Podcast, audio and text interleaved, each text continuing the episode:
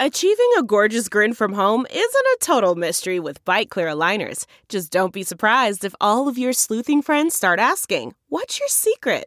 Begin by ordering your at home impression kit today for only $14.95. Byte clear aligners are doctor directed and delivered to your door. Treatment costs thousands less than braces. Plus, they offer flexible financing, accept eligible insurance, and you can pay with your HSA FSA. Get 80% off your impression kit when you use code WONDERY at Byte.com. That's B-Y-T-E dot com. Start your confidence journey today with Byte. The Week 2 preview episode of the Bears Talk Underground is brought to you by MyBookie. Remember, who you're betting on is just as important as who you're betting with, and that's why I will always recommend my bookie. Trust me, guys, they are the best bet this season. They've been in business for years. They have great reviews online, and their mobile site is easy to use. That is why I am urging you to make your way to my bookie. You win, they pay. They have in game live betting, the most rewarding player perks in the business. And for you fantasy guys out there, you can even bet the over under on how many fantasy points a player will score in each game. Like tonight, who knew AJ Green was going to score three touchdowns in the first half of this, this uh, Bengals Ravens game? Bananas. Join now and MyBookie will match your deposit dollar for dollar. Use promo code BEARS100 to activate the offer. Visit MyBookie online today. That's MyBookie, M Y B O O K I E.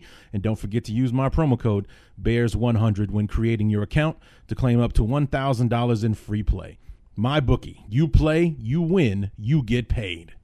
This week on the Bears Talk Underground. With Sunday night's collapse in Green Bay in their rear view, our beloved look ahead to their home opener. A Monday night date with Seattle Seahawks looking to avoid digging an early season hole and an 0 2 start for the fourth season in a row. Can the Bears regroup for Monday night, or are they forever shook? Spike Friedman from the Locked On Seahawks podcast joins us as our guest for the Week 2 preview episode of The Bears Talk Underground.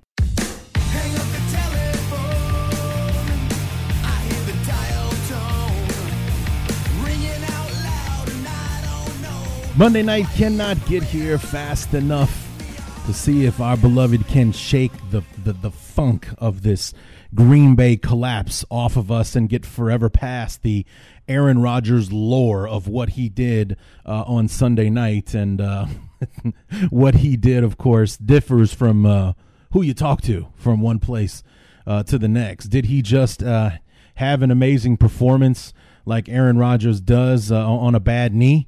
Or uh, did he play on one leg? You know, I've, I've seen that's written and, and said, I've heard it said many times. He did it on one leg. Did he really? Or did he just play on a bad? just do it on a bad leg? I I'm pretty sure he had two legs out there, and uh, on or, or you know, or if you want to be more specific, he had one good leg out there, and uh, just I don't know. The, the, it is drifting into sour grapes territory, and only because it won't stop. So I can't wait for week two to get here so Rodgers can either do something amazing or get smashed by the Vikings over the weekend, and then the Bears thing can can at least go away for a little while. And uh, that's why I want week two to get here. And I also desperately want Monday night to already get here uh, so that we can see how the Bears respond to what happened to, on Sunday night. I think that will truly be the um, the uh, measuring stick on, on what this team is going to do this year. If we come out in our home opener, national television against a decent football team, uh, you know, also starting out 0 1, also in a desperate situation, looking to avoid the um, 0 2 hole that the Bears are staring at. The Seahawks also lost uh, on Sunday uh, on the road at Denver. So it was uh, it wasn't the the collapse that the Bears had to suffer. It was very much a, a back and forth football game. They had the lead late in the game, and then Denver took the lead. Uh, you know to uh, to win it, but uh, you know nonetheless uh, they had a chance to win their game on Sunday as well and couldn't pull the trigger, uh, much like the Bears. And um, now the both teams are 0 1 and looking to avoid that dreaded 0 2 hole, especially for both of these teams. Seattle, uh, you know, looking to get back to the to the playoffs. They were nine and seven a year ago. Uh, you know, like I said, looking to get back, and the Bears trying to prove themselves to be a playoff team.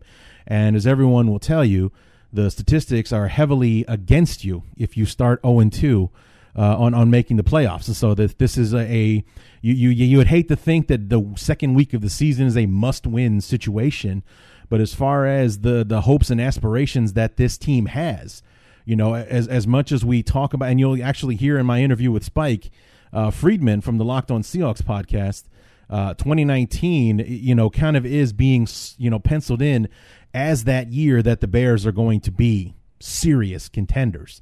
But um, you know, never mind that. It's 2018 now, and this team wants to make the playoffs this year.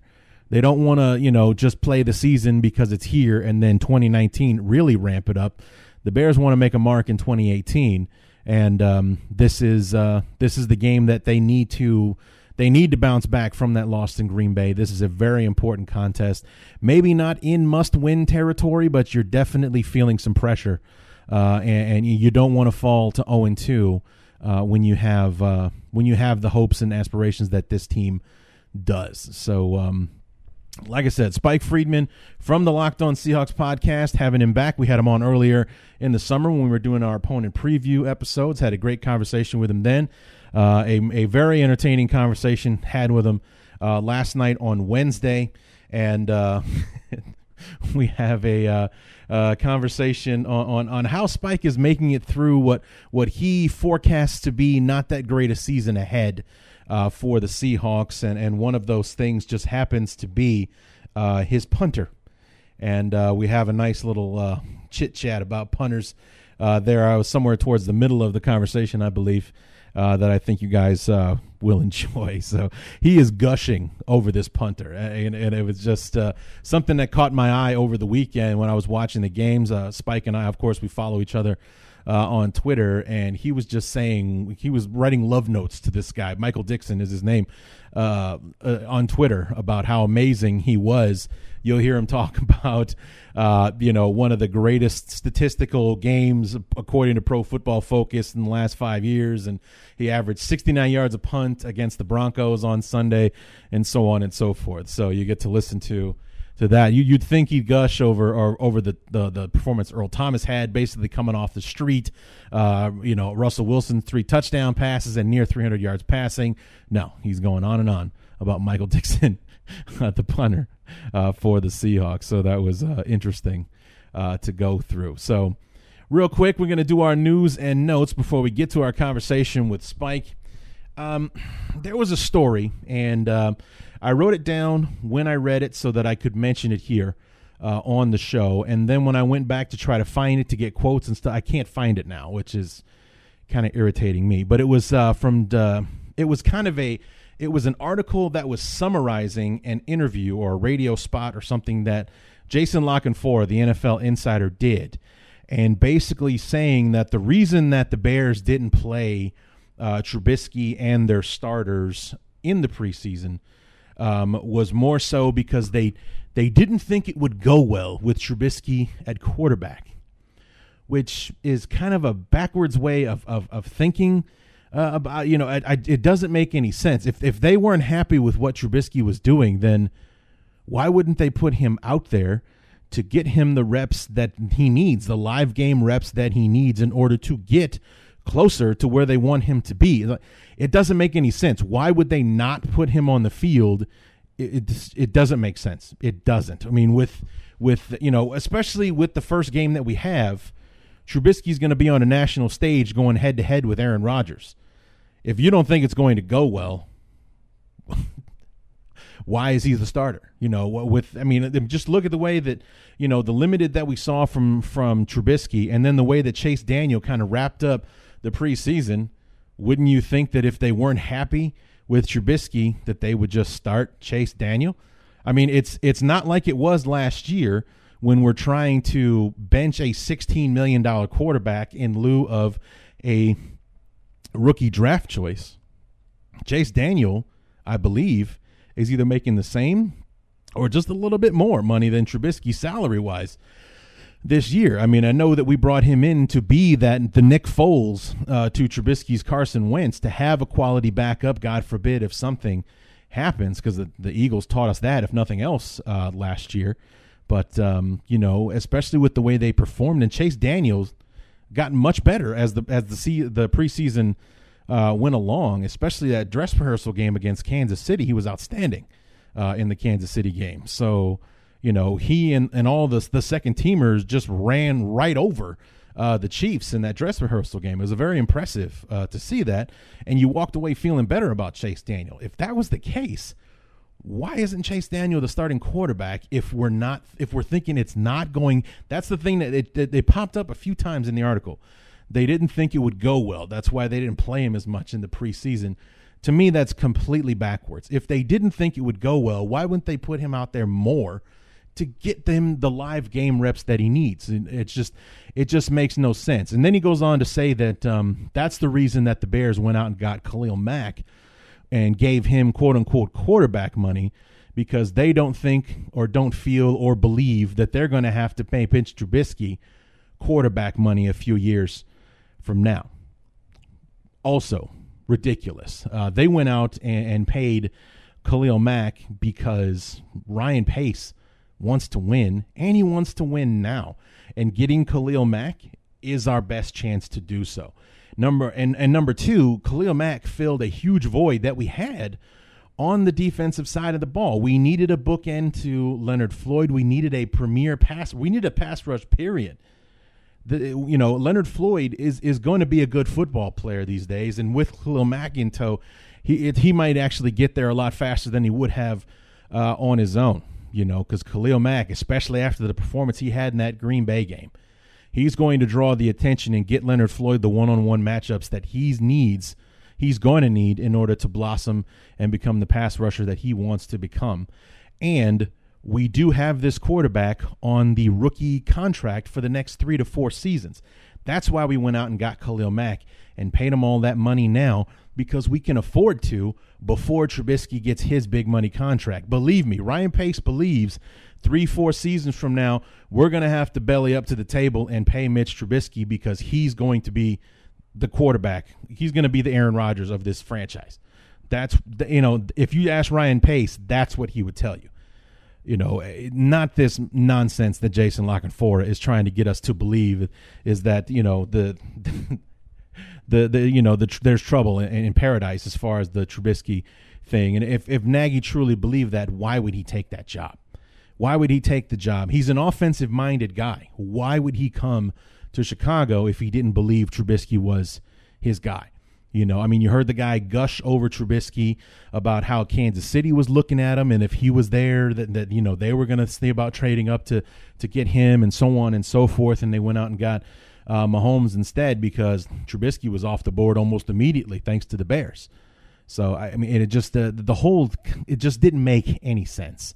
You know, it didn't make me nervous or anything like that. It just like who who who number one, who was telling you this what's your source Uh, you know it just it just sounded all like nonsense because nothing he said made sense he went out and got khalil mack and paid him quarterback money because they're not going to have to pay trubisky quarterback money ridiculous we went out and got khalil mack because he was the best defensive player a in the league b available and c filled a tremendous need that the bears had on the uh on the defensive side of the of the football. I mean, if the Bears don't trade that pick, we're probably looking to use that pick on a potential Khalil Mack in next year's draft because I don't know what the pass rushing uh, free agency class uh, is looking like, but it doesn't have a Khalil Mack in it. So we're probably looking to to draft that pass rusher in the first round of next year's draft if we don't make that play for for Khalil Mack.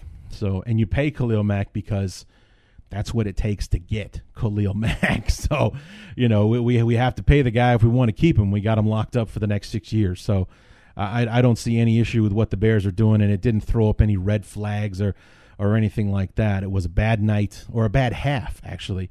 In the fir- in the fir- if the article was written after the first half, that it you know it doesn't talk about trouble in paradise or, or any of that nonsense. It's it's talking about what an amazing first half uh, Trubisky had uh, you know, throwing the football and you know making things happen with his feet and so on and so forth.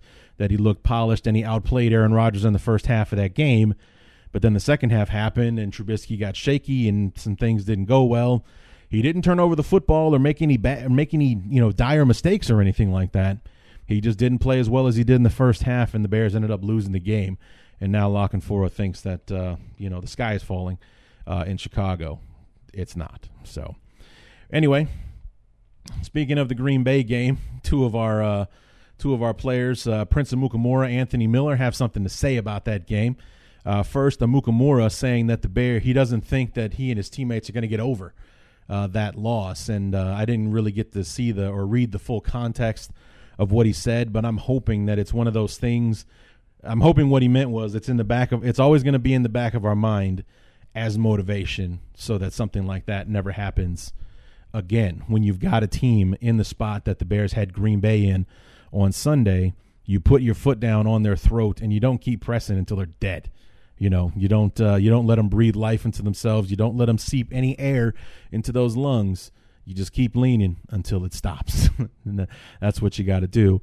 And then Anthony Miller, gotta love this kid and his declaration. His declarations vows the Bears won't collapse again this season. So you gotta love the kid.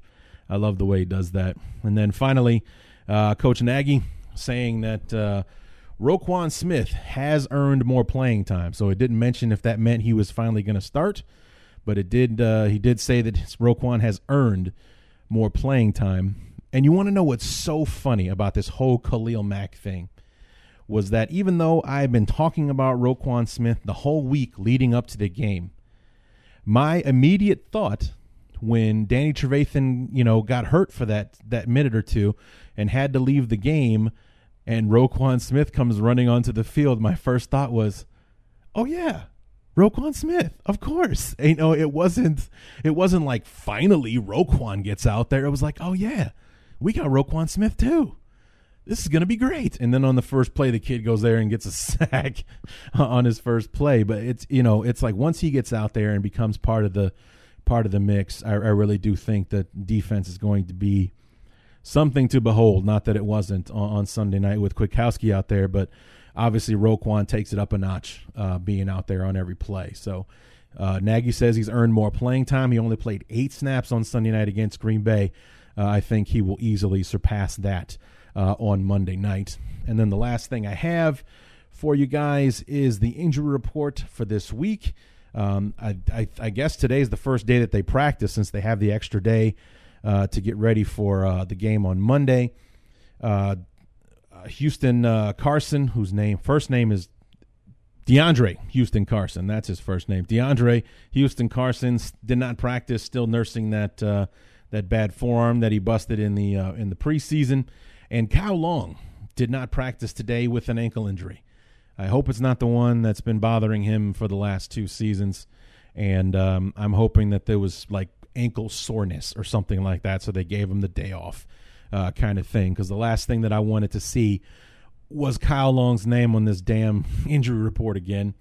Uh, Bryce Callahan was limited with a knee injury, and Daniel Brown was full go with a shoulder injury. On the Seahawks side, there's a lot of names on this list. Um, guard DJ Fluker was out with a hamstring. KJ Wright, the linebacker, and Bobby Wagner both out with injuries. Wright with a knee, Bobby Wagner with a groin. Doug Baldwin was out with a knee injury. They say he's going to be out a few weeks, so the Bears won't have to worry about him on Monday night. Tre Flowers was out with a hamstring injury today, and Earl Thomas looks like he was just a uh, he was being rested today.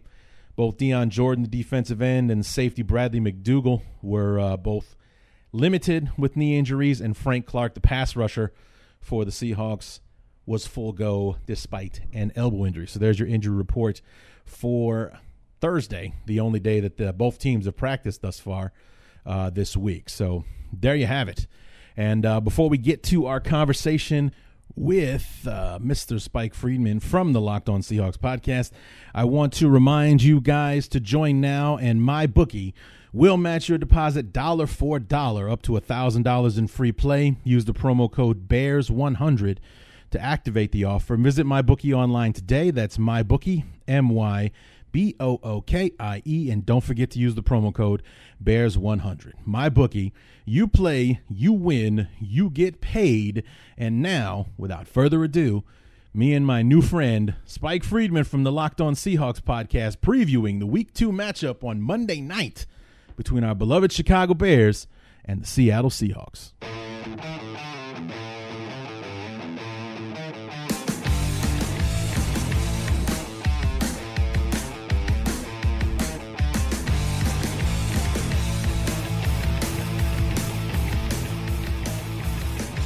You know, usually week two games aren't what people consider to be must win, but when you start 0 1, you don't want to fall into an 0 2 hole, and that's what both teams, the Bears and the Seahawks, are looking at on Monday night.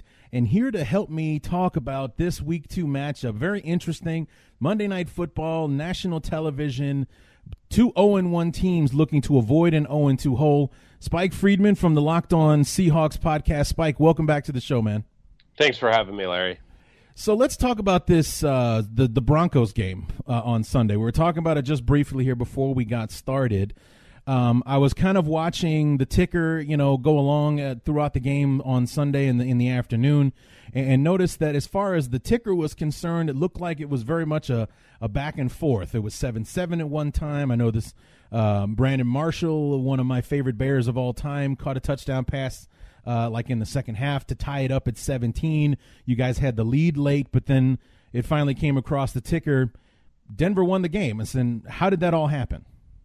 Yeah, I think what you're going to see with this Seahawks team is that it's very thin and that a lot of times in years past, especially at the peak of the Legion of Boom era, the Seahawks finished games really strong. And it was a combination, yeah, on the one hand, it's Russell Wilson magic a lot. But the other big factor was defensive line depth. The pass rush got better. The run defense got better as the game went on. I mean, in our Super Bowl winning season, Michael Bennett played like something like 55, 60% of the snaps. We had that much depth on the defensive line. That's not the case anymore. This hmm. team is shallow. And when the when it came down to the end of the game, the Broncos offensive line bossed the Seahawks defensive line and was able to really keep running the ball, getting, you know, picking up four or five yards to carry on the ground and keeping Case Keenum clean. And that doesn't bode well. Mm-hmm. So the big story for me was that the Seahawks didn't close that game well. And then you can add in a random fumble from Russell Wilson that blew a lot of time off the clock. There were a lot of issues going on really comes down to this Seahawks team is just okay. The Denver team isn't great either. And when it came to who could control the clock, Denver just was a much better team at the end of that game. Yeah, I was just looking at that time of possession 35 to 25 in favor of the uh, Broncos. And I mean, because it's statistically, it, it doesn't really, I mean, weigh too heavily in Denver's favor. I mean, 470 to 306 in total yards, that's a big deficit. Of course, where the big um, margin of error there is the 146 yards the Broncos had to 64 for the for the Seahawks, and I was looking at the stats just a minute ago. And that's that's the rushing yards. Yes, that's the yeah. that's the rushing yards, and that uh, Freeman and Lindsay both had 71 yards apiece for the Broncos, averaging just under five yards a carry.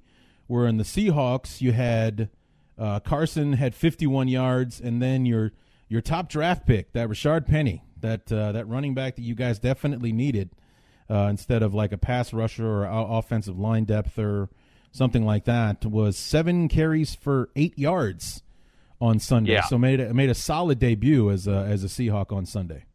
Yeah, I came on your podcast this summer and talked about how much I did not like that pick, and I said even if Rashaad Penny played at an MVP to Todd Gurley level, I still would question that pick because of the value of a first rounder in terms of longevity on your team and just how few running backs can provide value after five seasons with the same team. Sure. It just doesn't happen very often.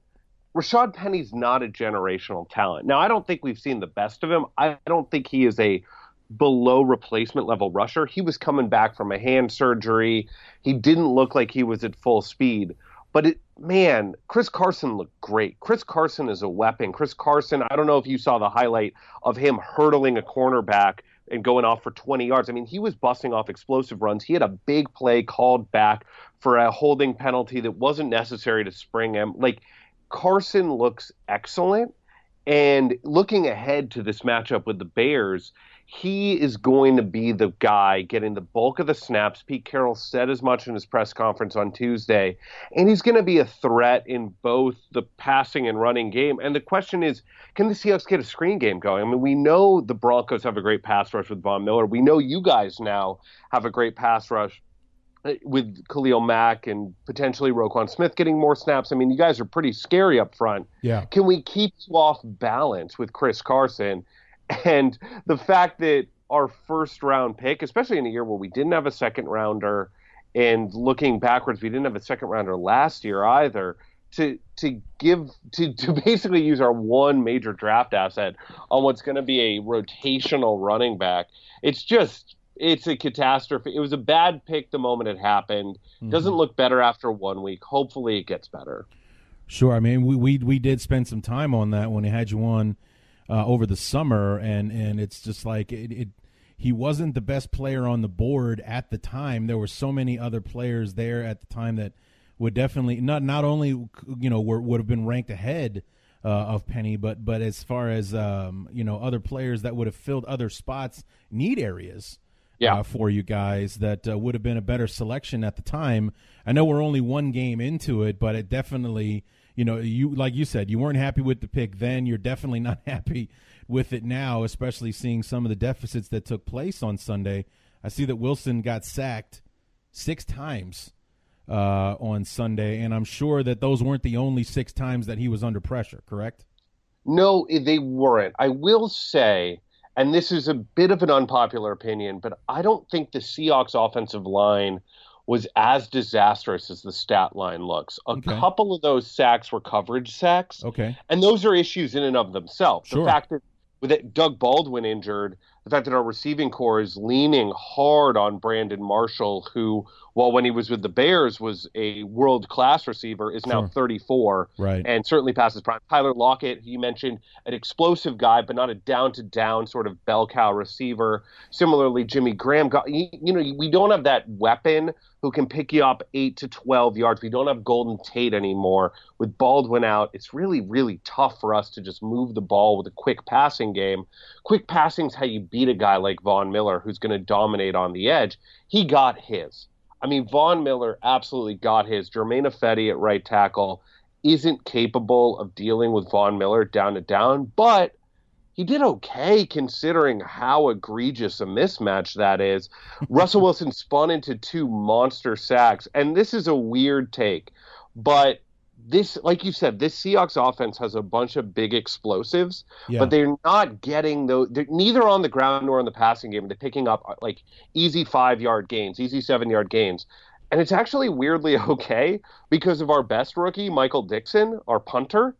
Like we like Russell Wilson at one point got sacked. Like he he spun into a sack that should it shouldn't have been a sack at all. It ended up being like a 14 yard loss, I believe. Oh, and then wow. Michael Dickson immediately flips field position with his punting. I think he pins him on like the nine from his own 25. I mean, it was just like lunatic punting genius that we have right now. So we're weirdly set up to be this high explosive, but also very frustrating offense. But we're po- poised to survive it if our defense can step up. To me, that's where the hole is.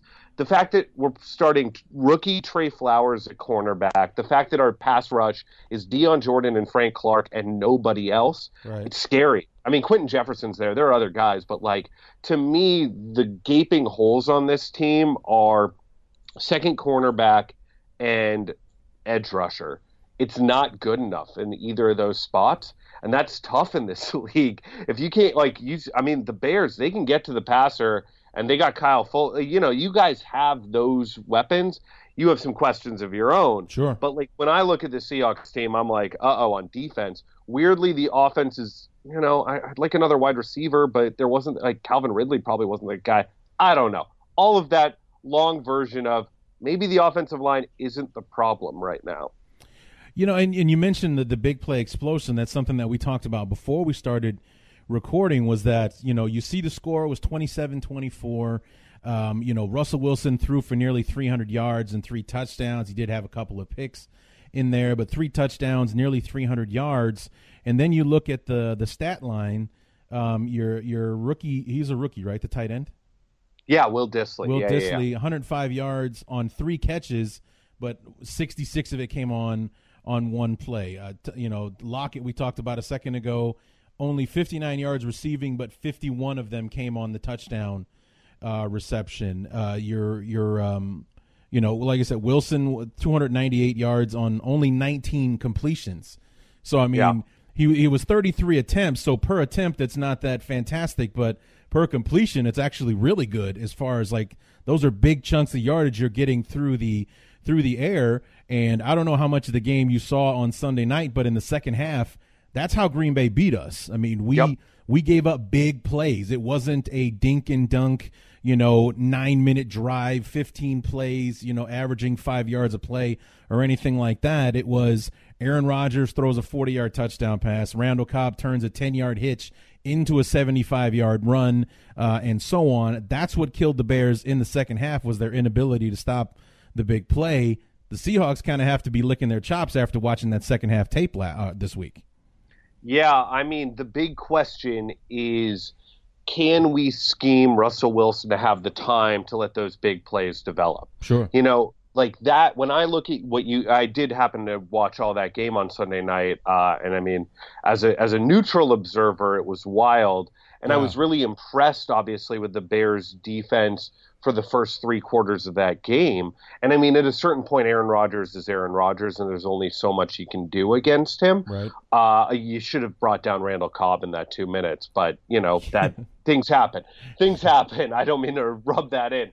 Um, but when I when I watch it, you go, oh man, they're dominating the line of scrimmage early. They're hurting Aaron Rodgers. But what happened on Sunday with the Seahawks was Russell Wilson was very bad under pressure.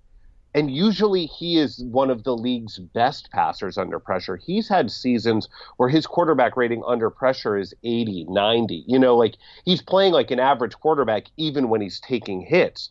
I believe on Sunday his quarterback rating under pressure was like 32, Mm. and and when he wasn't pressured, it was really high. And to me, on the one hand, you could be concerned that that's an issue going forward. For me, it was just like you watch those individual plays and you're like, man, Von Miller turned pressure, like quote unquote pressure, into something truly devastating a few times. I mean, he at one point ripped the ball away from Chris Carson. He was just right there when Russell Wilson was about to spin and make magic happen. He shut down a couple different plays, just and, and Chubb too. I mean, that Denver edge rush is really scary. Uh, and so my question is, can the Seahawks prevent that from happening again when you've got a guy like Khalil Mack who has all those same skills and instincts? Can we keep Russell Wilson in good positions when he's under pressure? If if Russell Wilson's quarterback rating under pressure against the Bears is 80, that's bad for you guys, and that means yes, Yeah. those explosives are going to happen. We're going to hit you hard, even Yeah. even if Khalil Mack gets him a couple times. Right, and and it was. I mean, it, as far as the whole thing with with with his, um, you know, I, I don't. I, mean, I hate to use the word decline, but decline under pressure. I mean, is is that a fact that the offensive line has been an issue for the Seahawks for a couple of years, and he, he might be getting, you know, I don't want to say gun shy or anything because I don't Oh, think he's the scared back there, but you know, it's like it just maybe it seems like in, instead of being so cool because being under pressure was a rarity at the beginning of his career, and now it seems to be the the the, the norm and not the exception. That you know maybe he panics a little too early, or he you know abandons and you know relies on his feet, bu- you know before his arm. Whereas before his feet were what what hurt you, you know, keeping him in the pocket was most important because kind of like Aaron Rodgers. I mean, even though Wilson is a much better runner, but you know, you want to keep Rodgers in the pocket and make him hurt you from there. If you get him rolling out and playing street ball, he's the best quarterback in. Well, I think he's the best anyway, but he's the best quarterback in football when he's moving, and that was kind of the what what what Russell Wilson did. Now that he's under pressure more than he's not, I mean, do you think that really is affecting him?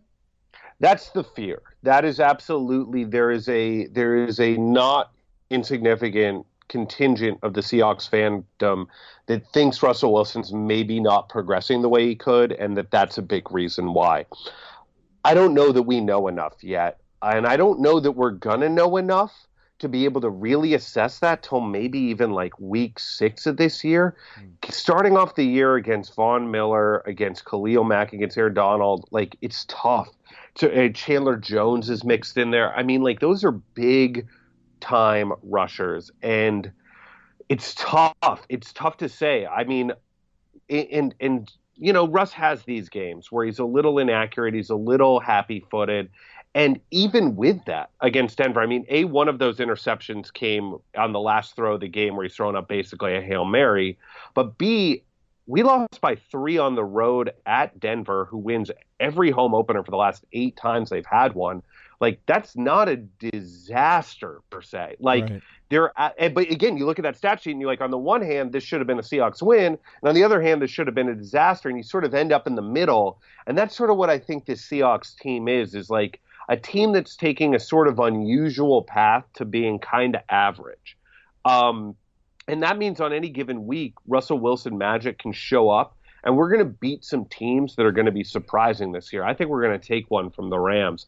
I think Will Dissly is going to have a big game against the Rams at some point, based on what Jared Cook did uh, with Derek Carr for Oakland uh, on Monday. Sure, And yeah. so you know, like, but when I, when I think about this team, also, like, we're going to have games where quarterbacks like Case Keenum. I mean, he should have thrown four interceptions, but he also threw for a ton of yards. He had all the time in the world and was beating us on the outside. Like that's new for us. Richard Sherman ain't here anymore. Earl Thomas still is here. Earl Thomas and Brad McDougald play out of their minds at safety. They had three picks, should have had a fourth, and really shut down the middle of the field. But those edges, they are not airtight the way they used to be. So we're we're just a high variance eight and eight team, if you ask me right now. Uh, and we got a tough schedule, so it could end up being seven and nine. It could end up being six and ten. So I, you know, yeah, we might be licking our chops based on what the Bears did against the Packers and how this matchup sort of could go. And it could really go either way. I mean, it could be the sort of game where Trubisky has time all day long. And Trubisky with time is a pretty dangerous thing. We saw that. He's another guy rolling out of the pocket, looks really good. Yeah. Could be the sort of game where we get just enough pressure on him. He makes bad reads, throws the ball into the ground. Russell Wilson runs away with it. You know, could it could go either way. Yeah, I mean that's what's most interesting to me about that is that we saw two different teams from the Bears on Sunday night. We saw Yep. we saw the team that Bear fans fantasized that this team would be all off season, you know, and that was even before the Khalil Mack trade. We fantasized that with all these weapons on the offensive side, uh, you know, we still got a solid defense. With we added Roquan Smith to that, you know, we're we're going to be in good shape on defense. Now it's time for the offense to step up. We're going to surprise some people and make some moves uh, this year. And then you add Khalil Mack to that. We were all just frothing at the mouth for the game to take place once they made that move last week. But then in the second half, we were inefficient on on offense. We couldn't finish drives. Defense started giving up the big plays, and and that's what's intriguing is that we we see a team in Seattle that did come up short on the road in Denver last week, but when they weren't when the where you had success is where the best is where the Bears failed the most this past Sunday, which was in stopping big plays uh, from happening. And you know, in in a game like that, you know, Green Bay. I don't want to say they got lucky, but you know, you pull off a couple of big plays that, and that, z- you know, the deficit went from 20 to nothing to all of a sudden the Bears are behind with three minutes to go. It can happen just that fast. They scored all 21 points in the fourth quarter. You know, it's so it's not over until it's over when you have that big playability. Yeah, I mean, and and it's fair to say that the Packers got lucky given the uh, the Fuller drop pick. Oh. You, you go for it, but, but like they make their own luck, and you make your own luck. If you go for it on fourth down late in the game, maybe you get that and just ice the clock. You know, like you, it's it's tough to say either team got lucky. And then you look at the Seahawks Broncos game. Similarly, look, we gave up two dumb big plays that Seahawks defense don't normally give up. We don't usually give up passing explosives on the sideline. We gave up two big ones that turned into touchdowns, and it was Case Keenum throwing the ball to like not Emmanuel Sand. You know, like I was like, what is happening right now? What is this Seahawks defense? Uh, I think that you know this Bears Seahawks matchup again, two high variance teams in a lot of ways. Uh, I'm interested in hearing from you real quick. Sure. Where where are you on Trubisky right now? How do you feel about that performance? Do you look at that first half and go, we got something here? Or do you look at that second half and go, oh, maybe we don't have something here? Or is it somewhere in between still? It's it's it's a a six and one and half a dozen at the uh, in the other because you can't ignore the fact that they barely played throughout the preseason. Yeah. You know, the Bears weren't the only team that adopted that credo of of basically not putting their starters out there for for for lack of a better term, the you know the, the first game of the season was might as well have been the dress rehearsal game because the Bears didn't play anybody in the dress rehearsal game or the. I mean, we played five preseason games.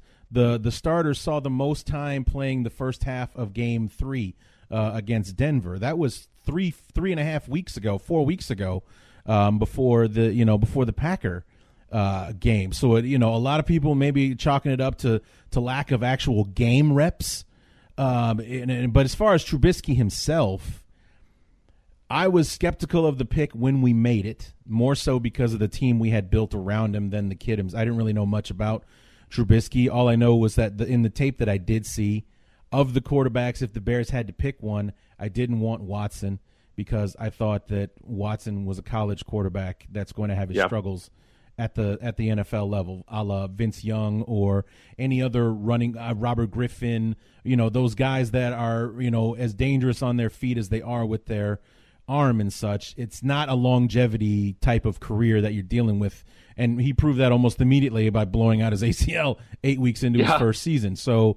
You know, it's. Uh, I still wish the best. I want him to prove me wrong, but that's why I didn't want him on my team and I like True. I like Trubisky, uh, and and what I saw from him on film, he was the guy that I that I wanted. So if we had to take one, he was the one that I wanted. And then when I saw him on the field, even in that first preseason game against the Broncos, his very first preseason game, he comes in, runs the two minute drill, and and this was after Mike Glennon had three or four of the most disastrous offensive drives Yeah. of of of that any quarterback has ever had. And this is a guy that we just paid. He, we paid him more money than we did Jake Cutler to come to the team and take it over. And this guy was garbage out of the box. And then here comes Trubisky, this rookie, and leads two touchdown drives, including running the two minute drill before halftime. And from then, people are like, "Why isn't this kid starting?" After everything, you know, like Glennon is a joke, and he proved that to be the first four games. It's like everything that we've seen from Trubisky. I just have a gut feeling about. I believe he is the guy. I Yeah. believe that, and we saw how how he was in the first half. He was comfortable. He was slinging it all over the place, making plays, and, and so on and so forth. In the second half, I, I it's like I said, it's six and one and half a dozen the other as far as who I put the blame on. I Yeah. put blame on Nagy. I think maybe we should have run the ball a bit more in the second half than we did. You know, not even so much to like protect the lead or run the clock or anything like that, but to take the onus off of Trubisky, or or maybe you know take the option the some of those RPOs maybe take the option away from him. Run the ball. You have Jordan Howard and Tarik Cohen run the ball, and you know because we this the third quarter, even though we only gave up one field goal in the third quarter, I think that's where we lost the game was in the third quarter because the Bears were on the field for like ten plays in the third quarter, and that's the the the the the, the quarter where the the Packers were on the field for like twelve minutes out of fifteen or something like that, and wore the defense out. It's Yeah. like we went on this long drive that we we we stopped them. They kick a field goal. We throw three passes and punt it right back, and our defense that was just on the field for like seven minutes has to go right back out there again. So Yeah. it's like we didn't do the defense any favors in the third quarter, and I think that maybe that's why we lost steam in the fourth. And you know, it doesn't all fall on Trubisky. He definitely made some mistakes when the game was on the line there at the end, but I still believe overall we're going to be fine with him.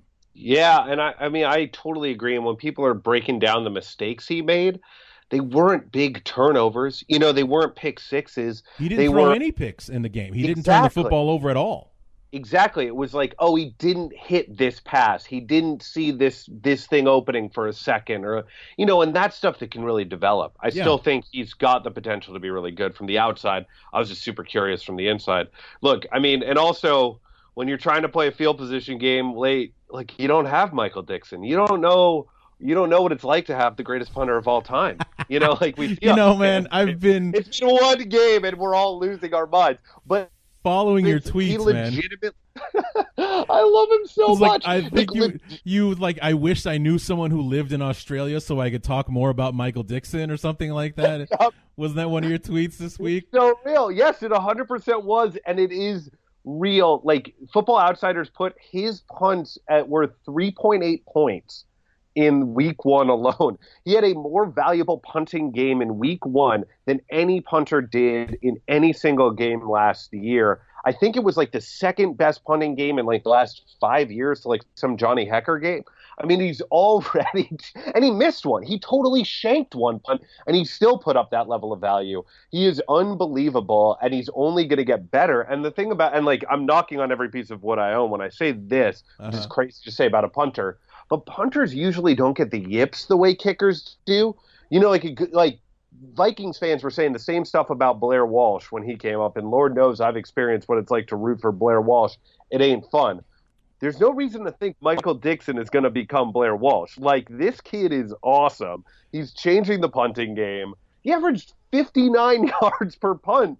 He had a 69 yarder, and it, and it went further in the air. It hooked out of bounds at the six. You know, like, it's just wild stuff. It's just wild. I mean, it's, I couldn't be more thrilled. And in a season that for the Seahawks is just going to be less good than any of our most recent seasons. I mean, even last year, which wasn't great, we were still nine and seven, and frankly, going into week twelve, we had a shot to make a run at the thing until the injuries just piled up and the Rams went into another gear. Right. This year, that ain't, that ain't this team. We got to have the little things to be happy about. Dickson's a big one. Chris Carson's a big one. Will Dissly's a big one. Some of those young defenders, if they can come together, if Tre Flowers can become a good CB2, amazing. That makes a year that for Seahawks fans is a little anomalously not great. It can make it really fun, even if we don't end up being a playoff team. Yeah, you just uh, I just like re- reading your your tweets about uh, Dickson throughout the week, and at, at first I didn't remember who Dickson was, and then when you mentioned he was an an Australian player, I was like, that's got to be the punter. Yeah. Like, that has to be. There's like, and then that's when I started really watching the the ticker on the Seahawks game. I was like, are the Seahawks getting their asses kicked or something? Why is he going nuts about this kicker? And you know, I'm looking at it, it's like, well, it's 17 to 17. What's he going nuts about this punter for? You know, and it's just, uh, it's like, what is going on? Like, the most valuable punting game any punters. Ha- I mean, he's so good. He's so good. Like I can't express enough how cool and good he is. He has nine different punts. On the last punt of the game, he tr- he threw out a different punt, and I'm convinced it was trying to bait Pac-Man Jones into a fumble. Pac-Man Jones let it bounce, and ended up rolling into and like stopping dead on the 18 back when we were like backed up from our end zone. But I'm convinced he hits these punts with like a side spin on them, and guys can't catch it. Tyler Lockett fumbles it every time in practice. Like we had, I think, two or three fumbles in the preseason off of punts. Guys can't catch this one punt that he does, and I'm pretty sure that's why uh, Pac-Man Jones let this punt bounce. Is he's like, I ain't catching this. Well, I guess there's something to watch for when when Tarik Cohen is back receiving punts on on Monday night. I'm, I mean, that's going to be a great matchup. That's, I mean, and one Cohen is just an incredible player, and I think he on offense is going to be able to exploit a Seahawks defense that's likely still going to be down KJ Wright, who is our screen whisperer. Shaquem Griffin and Austin Calitro are both young guys. They're both very athletic. They've got some skills, but their heads aren't there yet. hmm And I feel like the screen game is going to be really devastating against us. I feel like Tarik Cohen is going to feast potentially, and so hopefully we can get in his head with the punting game. You know, keep him keep him on his heels. Well, you know, you, you sound like um like well, you sound like me actually because several years ago when I was still in college at Western Illinois University, we had the world's greatest punter in, oh, that's right. You had Mike Scifres, Mike right? Scifres, who you know got drafted by the Chargers, ironically also in the fifth round, and punted for them for a decade and a half, just about, because he just retired only like two or three years ago at the most, is when Mike Yep. finally hung it up. But you know he was the super punter out in San Diego for years, and the, the things that he did that I witnessed with my own eyes in the flesh, live and in person just banana. And you, we, we were t- like, um, I remember talking with my buddy Ryan Simmons. You know, it was like, dude, we've been talking a half hour about our punter. Yep. Our punter was doing like some of the most amazing thing, and that team was number two in the country. Went deep into the playoffs and, and so on and so forth, and beat Tony Romo in his last uh, college football game in the first round of that playoffs, and and everything like that. And we spent a half hour talking about the season that our punter had, and that's how Yeah. amazing Scifres was. When I got to watch him play every every week uh, during his senior season, you sound like me talking about Scifres back then. That's what you sound like talking Well- about Dickson. and, and I uh, love everything. I love Mike Scifres. I uh, one of my best friends in college was a big Chargers fan, so I that was and uh, I think we, I was a freshman the year he got drafted, and like was aware of him his whole career and how good he was. I think he was a little underrated. He didn't make too didn't many. make a Pro Bowl. he did not make Yeah, one, he and I was always should've. disappointed about that. Yeah, he really he always, he probably should have made an all pro or two. But I'll put it to you this way. Mike Scifres' career punting average, I just looked this up, was forty five point three. His best season punting average was forty eight point three. Mm-hmm. Michael Dickson 40 59.5 in his first game. like like that's exactly what we're t- I mean, we're talking about the LeBron to Johnny Hekker's Kobe. And he's going to make the world forget about Johnny Hekker, There which for go. me as a Seahawks fan is all I need because Hekker has tormented us just tormented us. And I like that we're fighting fire with fire. Meanwhile, the Rams are going out and acquiring Marcus Peters, who made Amari Cooper just completely invisible, and getting in Ndamukong Suh and like Brandin Cooks, and they're going to probably win 12 games this year. And we're going to fight to win seven with our punter. But we are going to out punt the Rams this year. So help me God. you know they also made a play for Khalil Mack. Yeah, I read that. I was like, with what? They've traded every draft pick they have. What did they have left to give away for Khalil Mack? But I, I think, you know, thankfully that didn't happen. But I was like, when I heard the Rams were in serious contention, I was like, with with what? How could they have done that? So, but anyway, um, real quick before we go, uh, let's talk about Earl Yeah. Thomas. Um, Please. it's it was one of the big stories throughout all of training camp. It wasn't really so much a big deal during during the summer. The last time that we talked, we did talk about it for a moment, but it, as as the summer went along, as training camp went along, it was something that actually just began to fester. Like the and even when he'd said he was coming back, he did so by giving the giving the Seahawks quite a poke by saying the disrespected disrespect is is noted and will not be forgotten. You know, it, it reminded me, you know, how old are you? I'm 32. 32. So I don't know if you're old enough to remember back in the early 90s when Prince the the singer was was at odds with his uh, record company and he wrote the word slave on his face when he was performing on the MTV Music Awards or something like I that. do remember that. it was yeah. very reminiscent of that of that you know i'm coming to play for this organization i have no love for. I'm going to go out there because i have to and because i'm a player and a teammate and i want to be there for my guys. But you know for lack of a better phrase the seahawks can kiss my ass. There's a little bit of that, absolutely. I think he is rightly disappointed in the fact that they haven't extended him. I mean, in the past, when we've had elite guys coming up for their next contract with one year left on the deal, that's when we make that deal happen.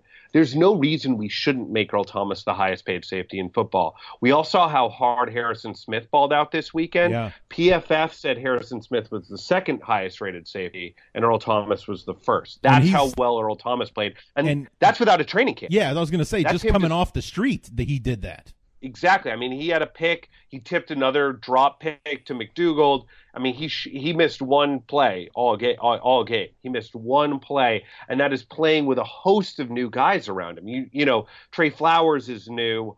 Uh, Shaq Griffin, Shaqu- Shaquem Griffin is new. Shaquill's playing on the other side. Calitro's in there, a whole new passer. I mean, it's a new team. Uh, Barkevious Mingo was new, and he was in coverage a lot. So you got a whole new unit around this guy. No preseason, still comes in as the highest rated safety in football in week one. That tells you all you need to know about Earl Thomas and how crucial he is. We don't have Earl Thomas on the field. Literally, we didn't play him every snap. I believe he was rested 10 snaps. In those 10 snaps, yards per play doubled compared to when he was on the field. wow I mean, that is as stark as it gets in terms of a guy's value. So, yeah, he should be noting the disrespect.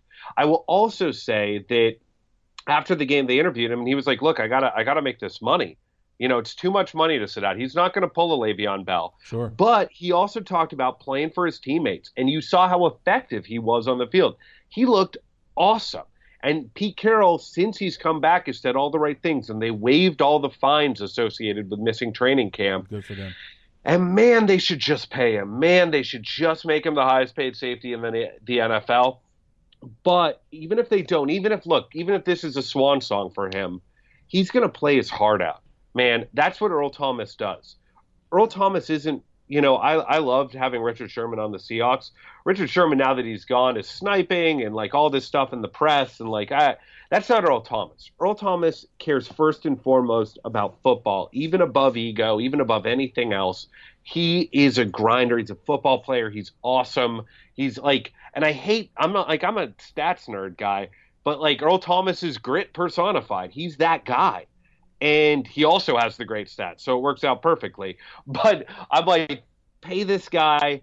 You see what he does. You see the impact he makes. Unless we are tanking, unless we are tanking, and we're not tanking.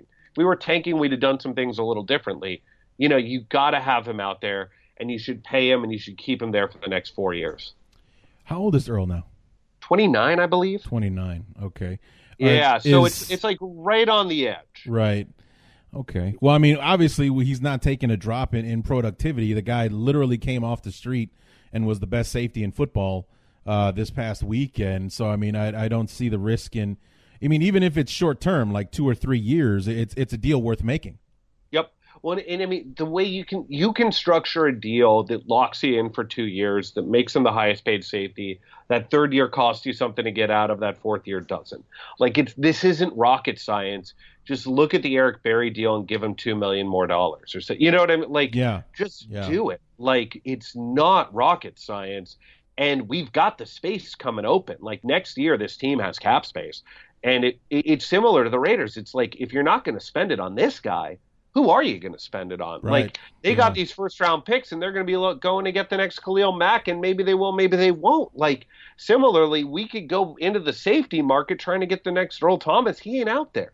There are not a lot of Earl Thomas. There's one other Earl Thomas out there. He's playing for Minnesota. They ain't letting him walk anytime soon. Right. I mean, so, yeah, that was kind of the rationale when when when people were were wondering. It's like I know that the Raiders have something that the Bears don't have, and that's a twenty five million dollar a year quarterback. And so, I mean, to pay another guy twenty five million dollars a year, that's going to put a strain on your salary cap. But how many Khalil Max are there? You know, and you're you're taking the risk that you're going to be able to replace a Khalil Mack with a cheaper version with that with the draft pick that you're getting from the Bears. It's just like it's not a risk that I would have. I mean, gen- he's a generational player, Yep. and and you Yep. don't want to you don't give that guy up. You don't. I mean, Yep. you you just don't exact do it. generational player is exactly the right term. And this team got burned on the Cam Chancellor deal, and I wonder if that's why they're a bit gun shy. Cam Chancellor was very good. Cam Chancellor was not a truly generational player. Cam Chancellor's not going to be in Canton. Earl Thomas is going to be in Canton. Earl Thomas might be in Canton on a first ballot if he has another couple of great years. And that's something that not a lot of safeties do. I think it's like only two or three ever. He's in that conversation. And again, it's like at, at certain positions, generational talent matters. Running back, you only spend for the generational talent. You don't spend it on Rashaad Penny. Safety, you only spend on the generational talent. That's Earl. Pass rushers, when you got a generational talent, that's a, second only to having Peyton Manning or Tom Brady. You know, like Yeah.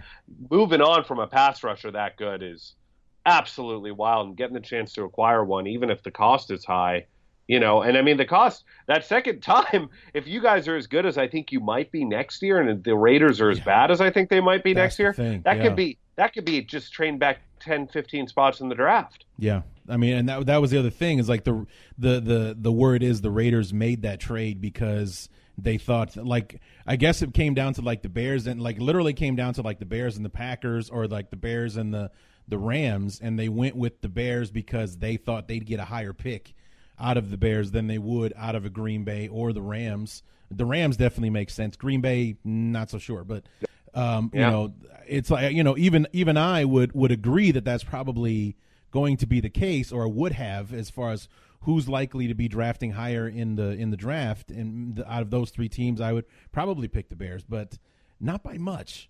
You know, No. I, I think we're looking at a at a mid round at the worst uh, coming up next season. They're I think they're trying to delude themselves into thinking they're going to get themselves another top ten pick where the Bears have been picking the last several years. I just don't see that happening.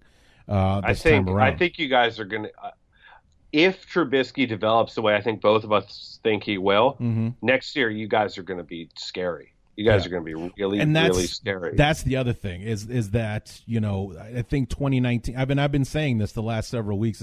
I really do think 2019 is the year that Yep. the Bears will make their move. Like I think we're Nope. going to scare some people this year. We're going to win some games we're not supposed to, but overall, I think we're still a somewhere maybe 10 wins maybe but more likely in an 8 and 8 9 and 7 range this Yep. year and then next year it's like you know even if we don't go out and sign anybody in free agency or draft anybody significant uh next well i mean our top pick is going to be a third round pick next year but still you know I really do think that another another year in the system for Trubisky, a full offseason for Khalil Mack, and all the rest of that stuff is really going to make all the difference in 2019. I think the Bears are going to be scary, scary a year from like legit scary a year from now. So I'm I'm I'm definitely in agreement that a year from now we're going to be having a totally different conversation. Like the, I think the Bears will be part of the national conversation next year as opposed to just kind of being a regional quote unquote sexy pick at this point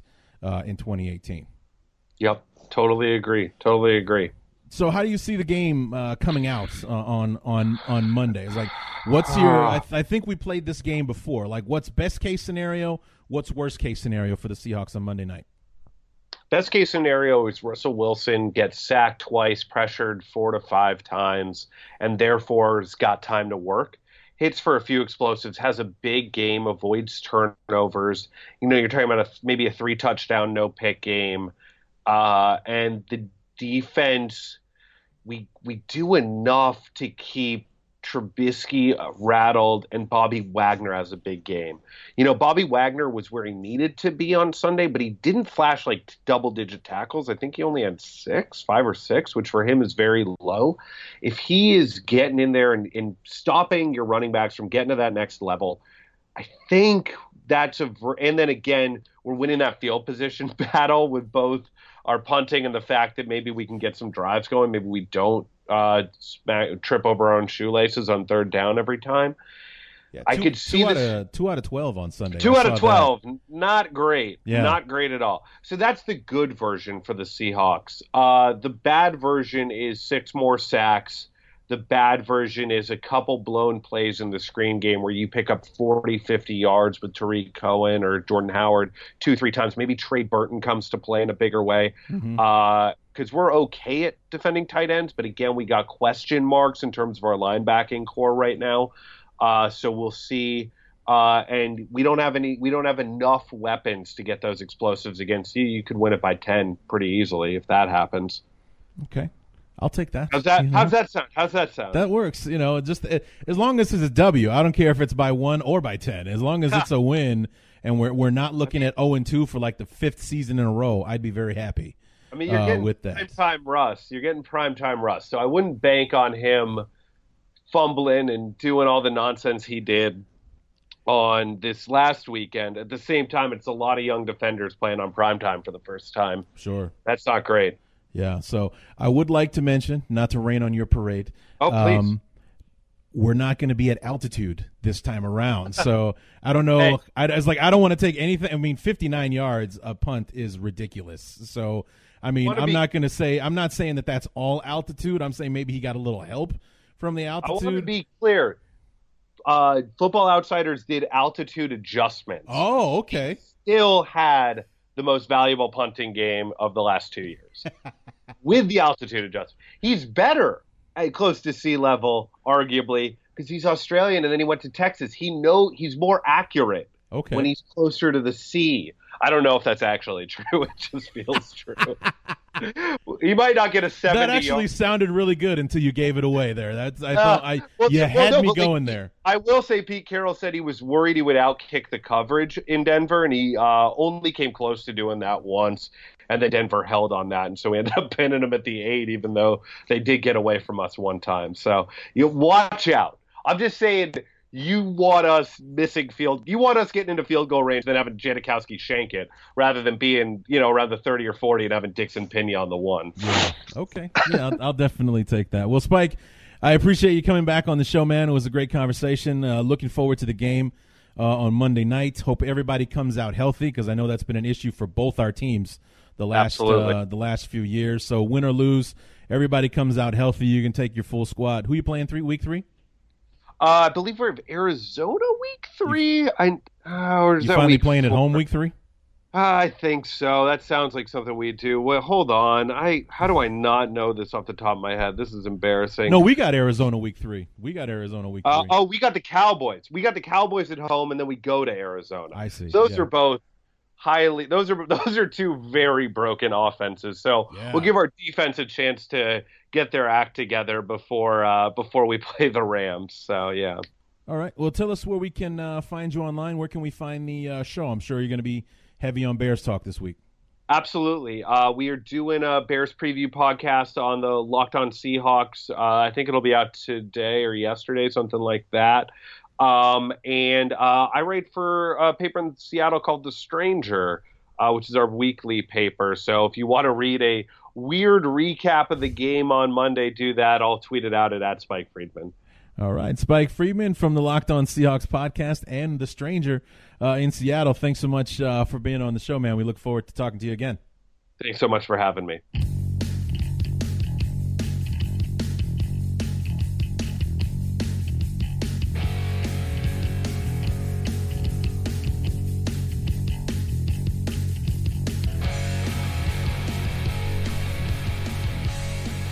Spike Friedman from the Locked On Seahawks podcast, helping us preview Bears Seahawks for week two on Monday Night Football.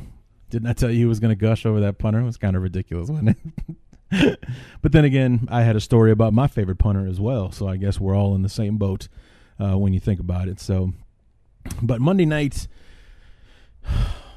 really looking forward to this game on Sunday, just because I want to see if this team is resilient. It, it- and not only will it test the team, it's going to test Nagy. Can he rally the troops and get them to go? Can he get them get them to forget what happened on Sunday night and move forward? And remember, we do have 15 games left. It is a long season, and one game does not an entire season make. So, you know, everybody's got their work cut out for them because um, even though you know, even though a dedicated fan like Spike Friedman doesn't expect a whole lot out of his team this year, the Seahawks still a good football team and are very capable uh, of beating us. You heard us talk about how, you know, maybe the Seahawks weren't that impressive play to play, but they have the big playability. And when you look at the game on against Green Bay on Sunday night, that's what did us in. Was you know Rodgers and company pulling off the big plays. I mean, it's it's not like you know, Rodgers led that offense charging down the field 15, 16 play drives and and things like that. They took advantage of Bear mistakes, busted coverages and so on and so forth to to take to make big plays and that's how they were able to make up such a large deficit in such a short period of time and you know, you, you saw that uh, you know that the Seahawks were capable of that as well.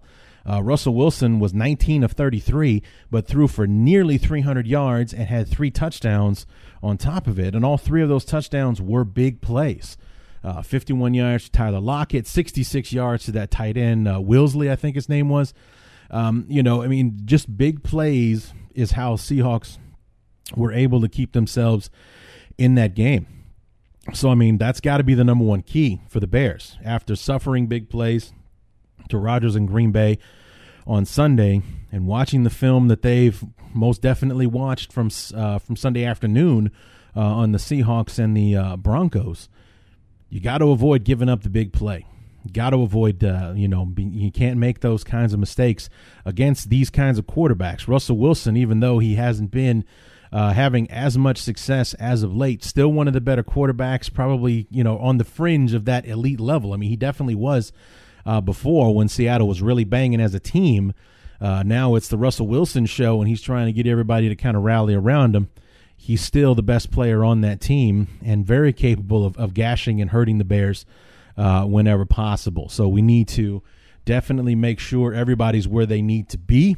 Everybody knows who their man is, where you know where their coverage zone is, and so on and so forth to avoid uh, getting uh, to avoid having that happen to us uh, once again. So because you know we saw we went into the fourth quarter with a 23 or excuse me a 20 to 3 lead going into the fourth quarter and it was gone in the in the in the blink of an eye because it uh, I think the Bears actually won the time of possession battle in the fourth quarter against Green Bay but Green Bay still managed to score 21 points in the fourth quarter to to win that football game and it was all big plays. 75 yards to Cobb, that 40 yard touchdown pass to some dude named Geronimo, uh, you know, and the uh, Davante Adams touchdown uh, as well. So I mean, it's just uh, we got to avoid the big play. Uh, we can't uh, we can't be susceptible to the. You, you definitely don't want to be that defense. To tell you the truth, man, if I had a choice, if I had a choice between being a defense that just had that was kind of the the swinging gate, if you will, like the one the Bears had years ago, where we gave up like 90, 900 yards a game rushing uh, on defense. I would much rather be that team that basically can't get off the field as opposed to that defense that goes out there and keeps giving up 50 and 60 yard plays because there's nothing more gut wrenching than just watching, you know, something than having that big play because there's so much that happens because of it. There's the, number one, there's the scoring, there's the points, and then number two, the momentum. You either you take you take your crowd out of the game or you bring their crowd into it. I mean, a lot happens and a lot changes, you know, on those big plays, and and um, we saw that happen on Sunday night uh, against the Packers. We definitely want to avoid that in front of our own people uh, on Monday night as well. And then, really, the only other key that I can think of is basically we're going based off of Sunday night and Green Bay because we saw a lot of things that we liked a lot, especially in the first half. Uh, of course, basically we just need to be as aggressive in the in the first half as we were in the first half of that Green Bay game. Just stay after them, finish, finish, finish, and especially on offense, we need to finish drives, put them in the end zone, and stop settling uh, for field goals. That's where the aggressive part uh, comes in. Stay aggressive on and, and be smarter as well. Jesus Christ, man. We had third and one twice in the fourth quarter. We threw the football both times. Or was it the third quarter? Either way, we're throwing the football on third and one. We got Jordan Howard back there. We got Jordan Howard. And, you know, this was an offense that was running on third and eight last year. We can't run on third and one now? Come on, let's not be too clever, man. If you got to, I mean, as useless as he can be, we got Michael Burton at fullback. Put him back there. Line him up in front of uh, Jordan Howard. Run forward and get those three feet. Uh, that's all you need to do. Don't we don't have to get cute and reinvent the wheel and try to figure out some snazzy way to get third and one.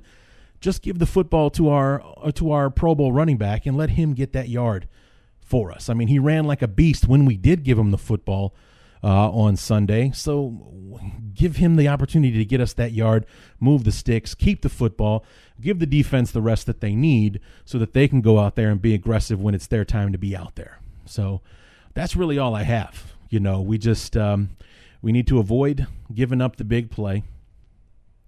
Easier said than done, just because those things just happen in the blink of an eye for whatever reason. One missed mistake, one missed assignment, uh, so on and so forth. But we have to avoid that from happening uh, on Monday because we're definitely playing a team that's capable of it. That's how they stayed in the game with Denver on Sunday, not because they had those long methodical drives where they were up and down the field, but because they f- took advantage of those opportunities that Denver gave them and the Broncos allowed. Because if you look at the stats, Russell Wilson was sacked six times. He threw two or three uh, interceptions in that game, and yet the Broncos only won by three points. They dominated, the Broncos dominated the time of possession by 11 minutes, 35, 10, 10 minutes, 35 to 25 on Sunday. Statistically, across the board, they should have won by 20 points instead of just three. Why did they only win by three? Because they gave up those big plays to Wilson and uh, and the offense. So I mean, it was those it, with with all the that the, the Denver Broncos did to keep Wilson and the Seahawks down.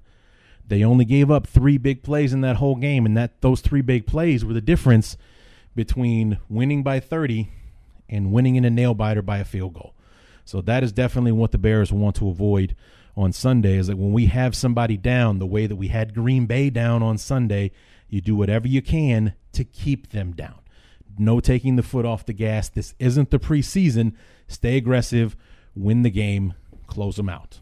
There you go.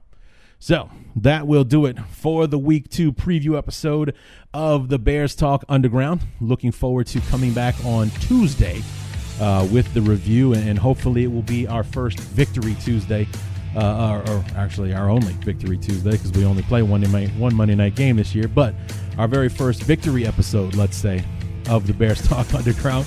Uh, we'll be back to uh, to review the game, knee jerk reactions, so on and so forth, bear ups and bear downs. Make sure you come back, don't miss it.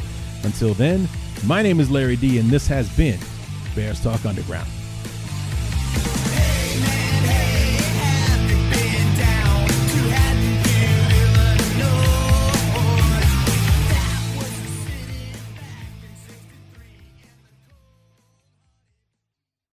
There's no distance too far for the perfect trip. Hi, checking in for. Or the perfect table. Hey, where are you? Coming! And when you get access to Resy Priority Notify with your Amex Platinum card Hey, this looks amazing! I'm so glad you made it. and travel benefits at fine hotels and resorts booked through Amex Travel, it's worth the trip. That's the powerful backing of American Express. Terms apply. Learn more at americanexpress.com slash with Amex. We're driven by the search for better. But when it comes to hiring, the best way to search for a candidate isn't to search at all. Don't search, match with Indeed. Leveraging over 140 million qualifications and preferences every day, Indeed's matching engine is constantly learning from your preferences. So the more you use Indeed, the better it gets. And listeners of this show will get a $75 sponsored job credit to get your jobs more visibility at Indeed.com slash match.